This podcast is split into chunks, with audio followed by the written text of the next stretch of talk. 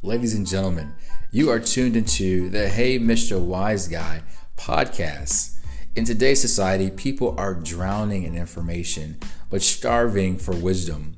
On every show, come take a journey with me through a powerful thought on business, life, career, purpose, marriage, and success. You can look forward to featured interviews with thought leaders who will help weigh in on these topics as well as a host of others. A thought that I live by is wisdom can be attained, but only works when applied. Tune in to hear just how you can apply practical wisdom to help you build a more fulfilled and purposeful life.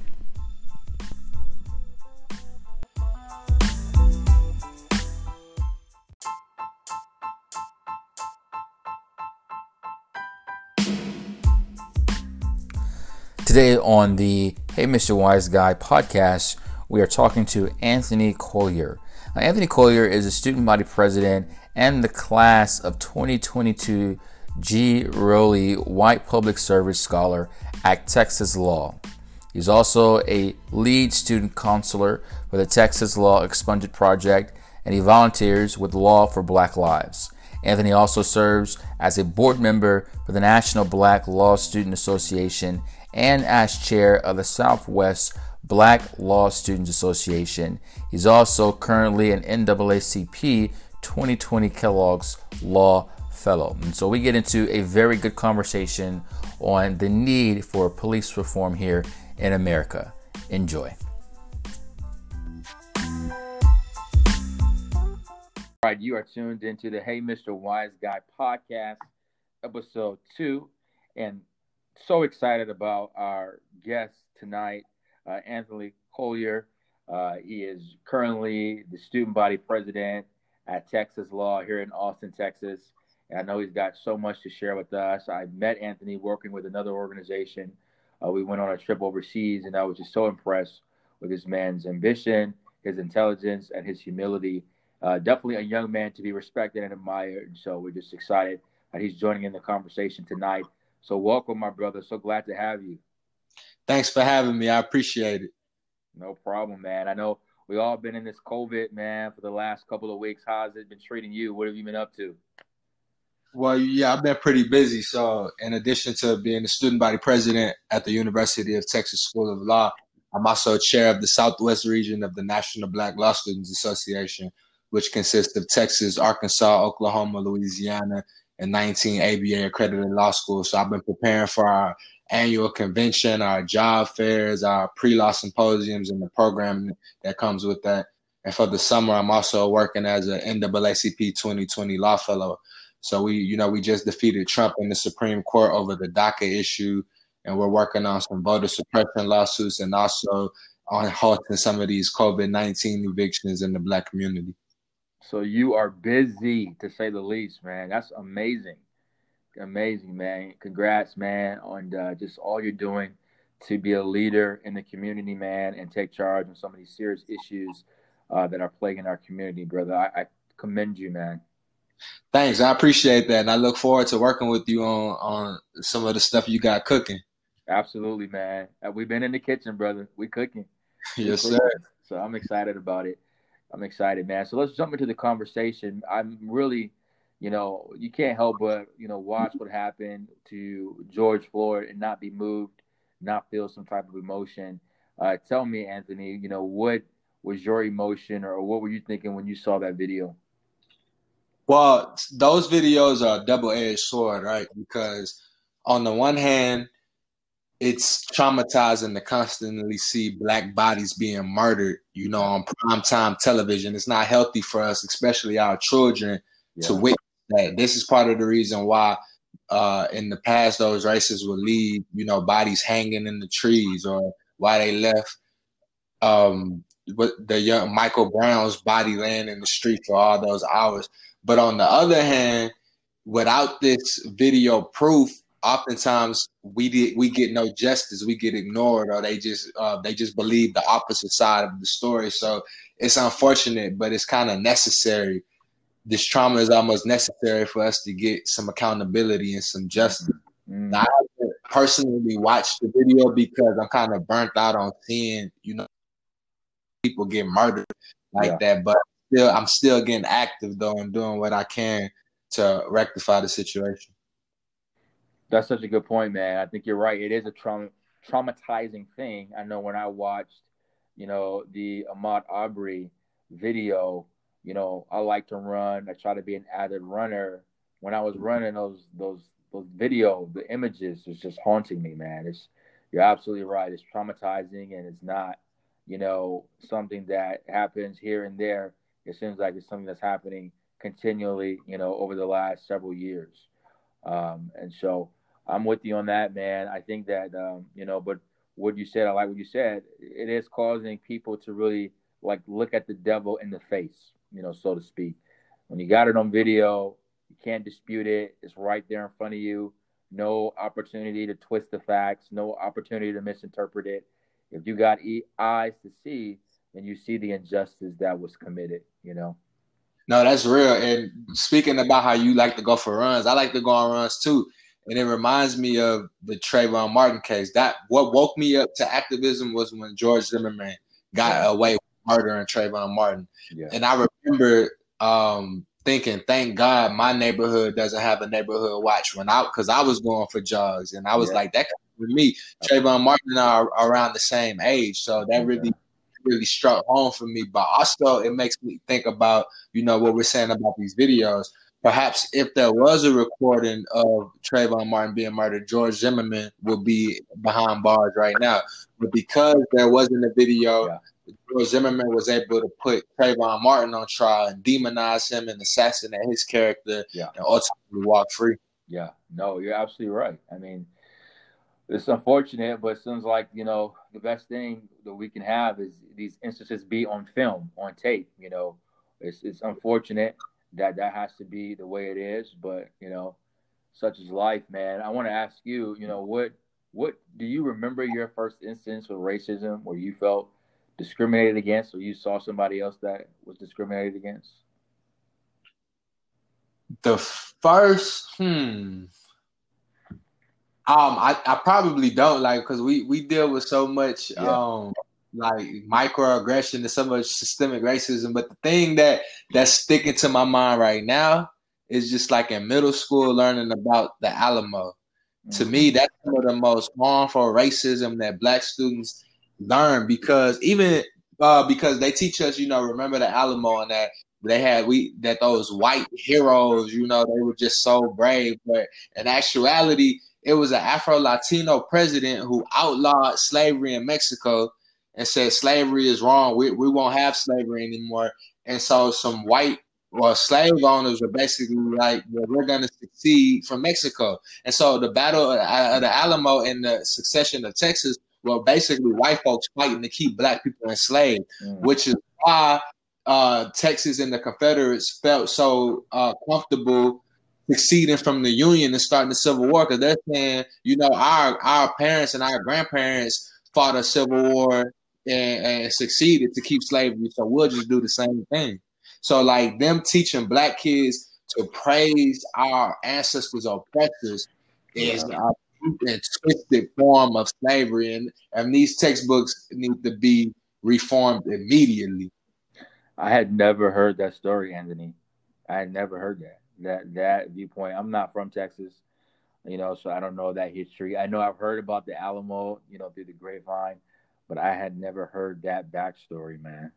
Wow. Yeah, it's, man, and in Texas, they teach you as a kid, like expect it's probably starting in sixth grade that those that, that those guys were heroes. That to remember that Alamo, it's, it's sad, man. It's like Stockholm syndrome. We got us loving our oppressors. Wow. Wow, man, that's so eye opening, man. So eye opening. What do you think when you hear the word racism? Like, what what do you think that means? So unpack that for me, just your own personal viewpoint on that. When I hear racism, I think of apple pie because, like a wise man once said that racism is as, is American as apple pie, and, and they also and another person said that um uh, racism is so American that when we protest racism, some white folks think we're protesting America. Yeah, yeah, yeah. yeah. It's it's not. Not only is it systemic, it's systematic. It's systemic because it's rooted within the system and it's systematic because it works like clockwork every time. Like can, that's why you can replace a racist white cop with even a black police officer. And oftentimes, black people still get murdered at disproportionate rates because it's it's uh, it's systemic and yeah. systematic. No, you you make a very good point, and people talking about how the system, unfortunately, was built not for us. That's why people shouldn't be. I mean, we're upset because it's not, you know, justified. But in the same, you know, in the same tongue, you can say, you know, you, you can't have any faith in the system because it was meant to operate as it is. It was meant exactly. to police brown and black people to be aggressive on them, you know, to send them away at disproportionate amounts of time. Um, I mean, that's the way the system was created. You know. Yeah, the system. Like when people say the system is broken, they're wrong. The system is not broken. Yeah. It's working perfectly fine, and that's the problem. Right. Right. I love that we're getting we're segue right into the next question I have for you, man. You being a law student, like how do you feel we need to approach reform given the many ideas? You've got some uh, legislative proposals that are circulating about community policing and defunding the police and ending qualified immunity. You know, tell me a little bit about you know how are you feeling about some of these proposals? Well, we we definitely need to end qualified immunity immediately, and this is a bipartisan. This there's bipartisan legislation right now that was uh, introduced by uh, a libertarian, a former member of the Republican Party, mm-hmm. uh, Representative Amash, and he has. So this is actually a this bill actually has tripartisan support because it has libertarians, Republicans, and Democrats, and so I'm hoping that um, it can pass. Now, the problem is it also has bipartisan opposition because police unions are very powerful, sure. they're very wealthy, and they have a lot of elected officials in their pockets. Some of these, the reason why we haven't seen real criminal justice reform is because uh, a lot of these elected officials are paid to lose. They're they're paid to sit down and take that L so they can keep getting endorsements and funding from the police union. So we need to end qualified immunity because no amount of training uh, and implicit bias training is going to stop this. Police officers aren't going to stop murdering black people until they understand there are consequences for their actions. And qualified immunity basically says that they can do no wrong. They like we saw police officers pile driving uh, little teenage black girls in McKinney, Texas, and qualified immunity protected them. We saw them do a drive by on Tamir Rice. The car didn't even stop moving before they hopped out and murdered this 12 year old kid for playing with a toy gun in an open carry state and qualified immunity protected them. Now, I also, now when it comes to defunding the police, mm-hmm. I'm hesitant to say defund the police, and here's why. Words matter, right? And the way you present it, the way you package yeah. the information is important. Yeah. And when you defund the police, that's going to scare a lot of, of, middle America, even black people, yeah. even some uh, more conservative black people. But I agree with them in spirit as far as we do need to redistribute the wealth. So like there's is no reason for police departments to have billions of dollars to buy tanks and bazookas when there are teachers who can't even uh, who have to go in their own pocket to buy school supplies for their own kids. Maybe if we took some of those millions of dollars away from military fatigues and tanks and tear gas and funded after school programs to keep our kids off the streets, we wouldn't need so many police officers.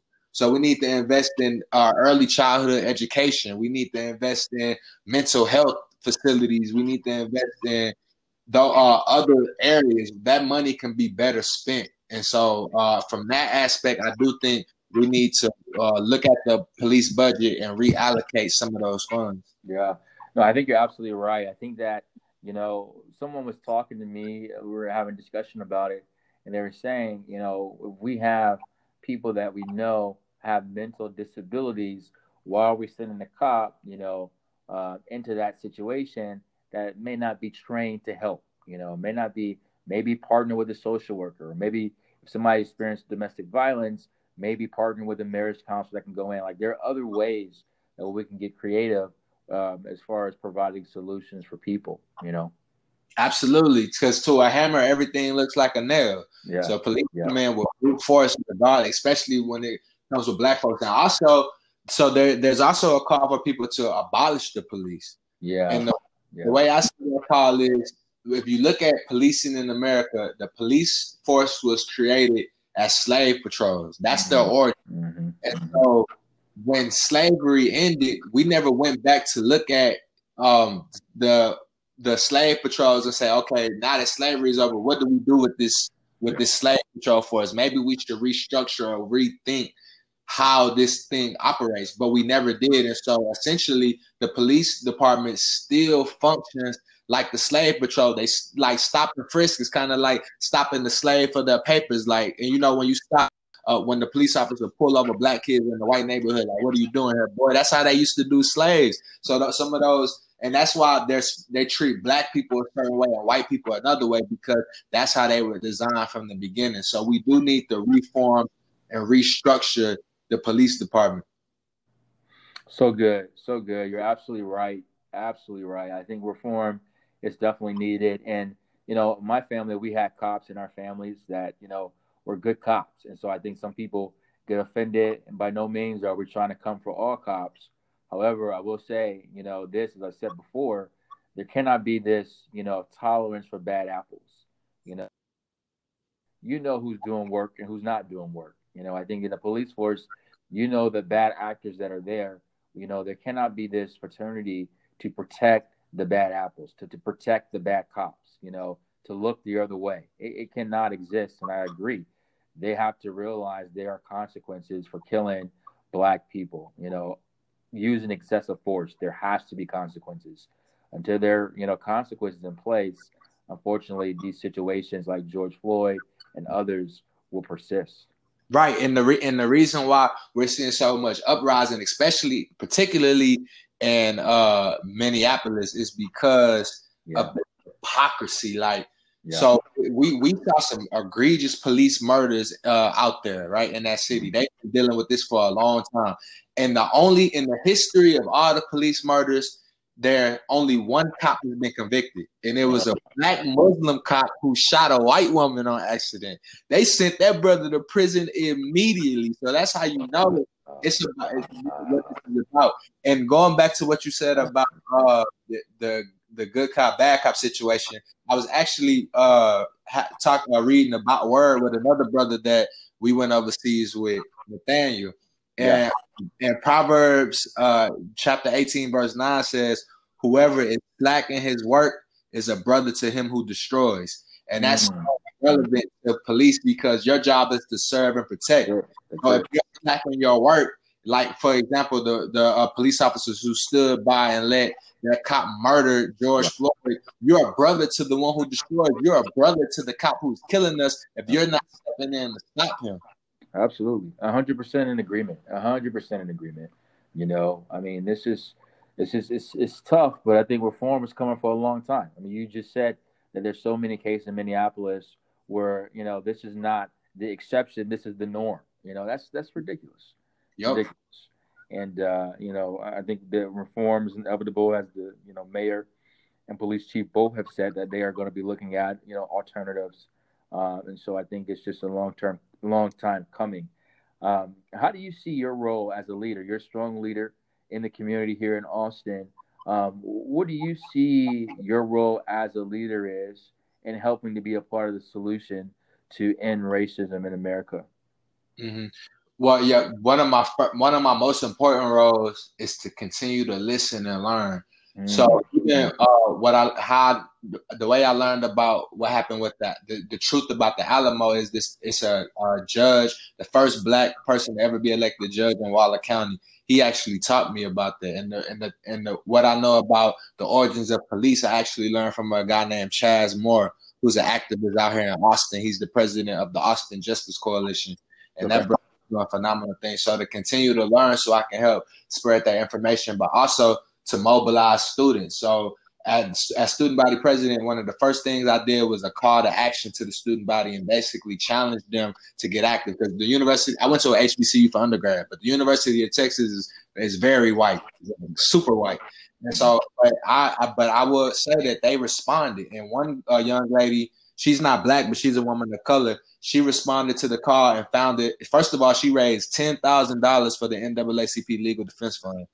Then she turned around and, and co-founded an organization called Law Students for Black Lives, and they're already at like 168 members. They're planning demonstrations. They're planning a, a, a advocacy day at the state capitol. They're doing incredible things. So I, I feel like my job is to to uh, be that moral force for the student body because the, the student, the law students at the University of Texas are the future leaders of, of the of the state, you know.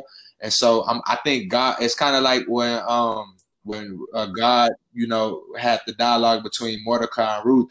When Mordecai told Ruth, you know, maybe God put you in in, a, in this position for such a time as this. I feel like God put me in this position for such a time as this so that I can speak up and just and influence the students that are the future leaders of Texas and just do my part. Absolutely, man. Absolutely. So good. So good. I want to ask you, you, you talked about uh, how people that are not of color that are responding. You know, I've had a conversation uh, with a friend of mine who was white who reached out to me. And it's and I like what you said in your last answer about listening and learning because he reached out to me and I've had several people reach out to me just to check on me that are not black. But he was asking questions, you know, and he was inquisitive and he wanted to know you know, you know, how are you feeling? How is it affecting you? Tell me a little bit about your perspective on, you know, racism in the black community and how you had to deal with this. Um, and so it was really just really powerful. Um, just our conversation and what we ended up walking away both learning a little bit more about each other and digging a little bit more deep into the issue at hand. I want to ask you, you know, what would you say the ask is from our white allies at this time? I think our white allies need to be on the front lines protesting, but taking the but taking the lead from black organizers. So like when trusted black organizers, like for I use Austin for example because that's where we are. When the Austin Justice Coalition has anything, white people need to be there and support. Like they need to, and they don't necessarily need to be there behind the microphone. Yeah. Boots down and support. They should be donated because because of systemic racism and oppression like the wealth gap is egregious, you know. So white folks on average have a lot more wealth than we do, and they should be donating to uh, black causes, donating to the NAACP, donating to the legal the, uh, the legal defense fund, and all of these organizations who are who are working on our behalf. And um, yeah, and they should they should educate themselves but also they don't need to preach to the choir. Like we don't need black uh, white people coming on our Facebook pages talking about how messed up stuff is and how they support us are coming into black neighborhoods to organize protests. They need to be in their own neighborhoods organizing and protesting mm-hmm. and speaking to their own coworkers about the racism that you know the implicit racism or the racist jokes that they're making on the job and talk to their bosses about why we don't have more black people in leadership and why we're not hiring more black people at this company. Yeah, yeah. Love it. Solid points. Solid points, man. I love that. What? Let me ask you this. You kind of, you know, talked about a little bit in your answer. I get some people that are saying, "Okay, we're with you." You know, like I have one friend of mine, dear friend, older guy. He says, "You know, I'm on the front lines, and you know, with this and and calling for the end of racism in America." But I see in Chicago all these black people that are dying at the hands of other blacks, and he says, "I'm concerned about that." And he says, "I don't know which black lives to care about." You know, and so I was just coaching him on that and his response and, and how to, you know, really better, uh, you know, care about both situations. But I just want to hear your perspective. What do you say to people that say, hey, you guys are talking about what's happening in police reform, but what's happening with blacks killing each other at an alarming rate? So here's the thing about that. The reason why police brutality, or the reason why black on black crime is not an excuse mm-hmm. to um, to forget about police brutality is this. For one, in Chicago in any city, but since since we're talking about Chicago, we'll we'll go with Chicago. Yeah.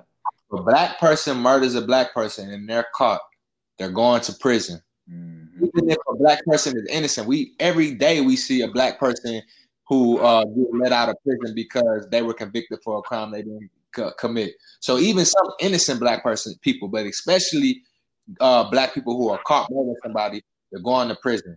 Mm-hmm. Police officers have been murdering us on camera with impunity continuously, mm-hmm. and they get to walk scot free. They get a paid vacation, mm-hmm. and then they get shipped to another police department to continue to terrorize our streets. That's one. Another reason is because police officers are essentially our employees.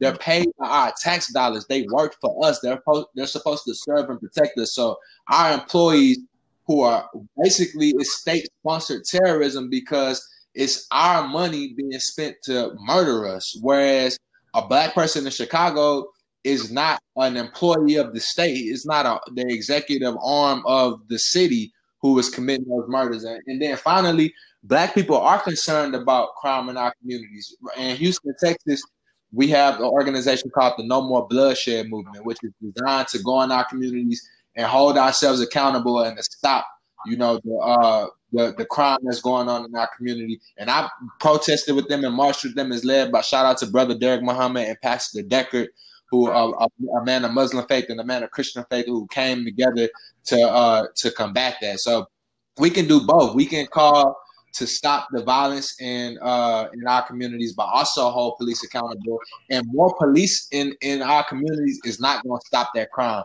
What's going to stop that crime is, is investing in early childhood education, is investing in jobs in the black community. We have to, like for example, if you look at uh, wealthy white neighborhoods, they're not they the crime is low, but it's not because they have a huge police presence. It's not more police doesn't mean less violence. The reason why the crime is low there is because the unemployment rate is low. Because there's no food desert. They have fresh food and vegetables and water. It's because they have after school programs and well funded uh, school system. So if we want to fix Chicago, we need to take the, the money out of that police budget and from uh, all the police budgets really and funnel that money into the uh, education system into the livelihood of these black peoples and that's how we can transform those communities i agree 100% i think i love the point you made because i used to say that a lot in campaigns that i used to run in detroit and we're you know some of our points uh, for legislation is for jobs if people have are, are employed you know and they have opportunity they don't have time to be in, trying to figure out who they can rob to feed their families or who they can, you know, try to, you know, take advantage of. But people are busy working and providing for their own families, and it definitely reduces crime. And so I, I 100% agree with that. 100%. Absolutely. Yeah. Yeah. Well, listen, I appreciate the time, man. We're coming up on time for the podcast, man. This has been so good. Thank you. I know you are a man that has got his hands full and your bags are heavy. But I'm so proud of what you are accomplishing and what you're doing to really strengthen the community. And so uh, I know this is the first, but it would not be the last time with you on the podcast, Anthony. So thank you so much for your time, man. Thanks for having me. I'm honored to be here, and I'm excited to see uh, how your podcast is going to grow and how you're going to take over. So I'm definitely a fan of the podcast, and I look forward to checking out more episodes. Thank you, sir. I appreciate it, man. I appreciate it. Well, you have a good night, man. We'll talk soon. You too. Take care.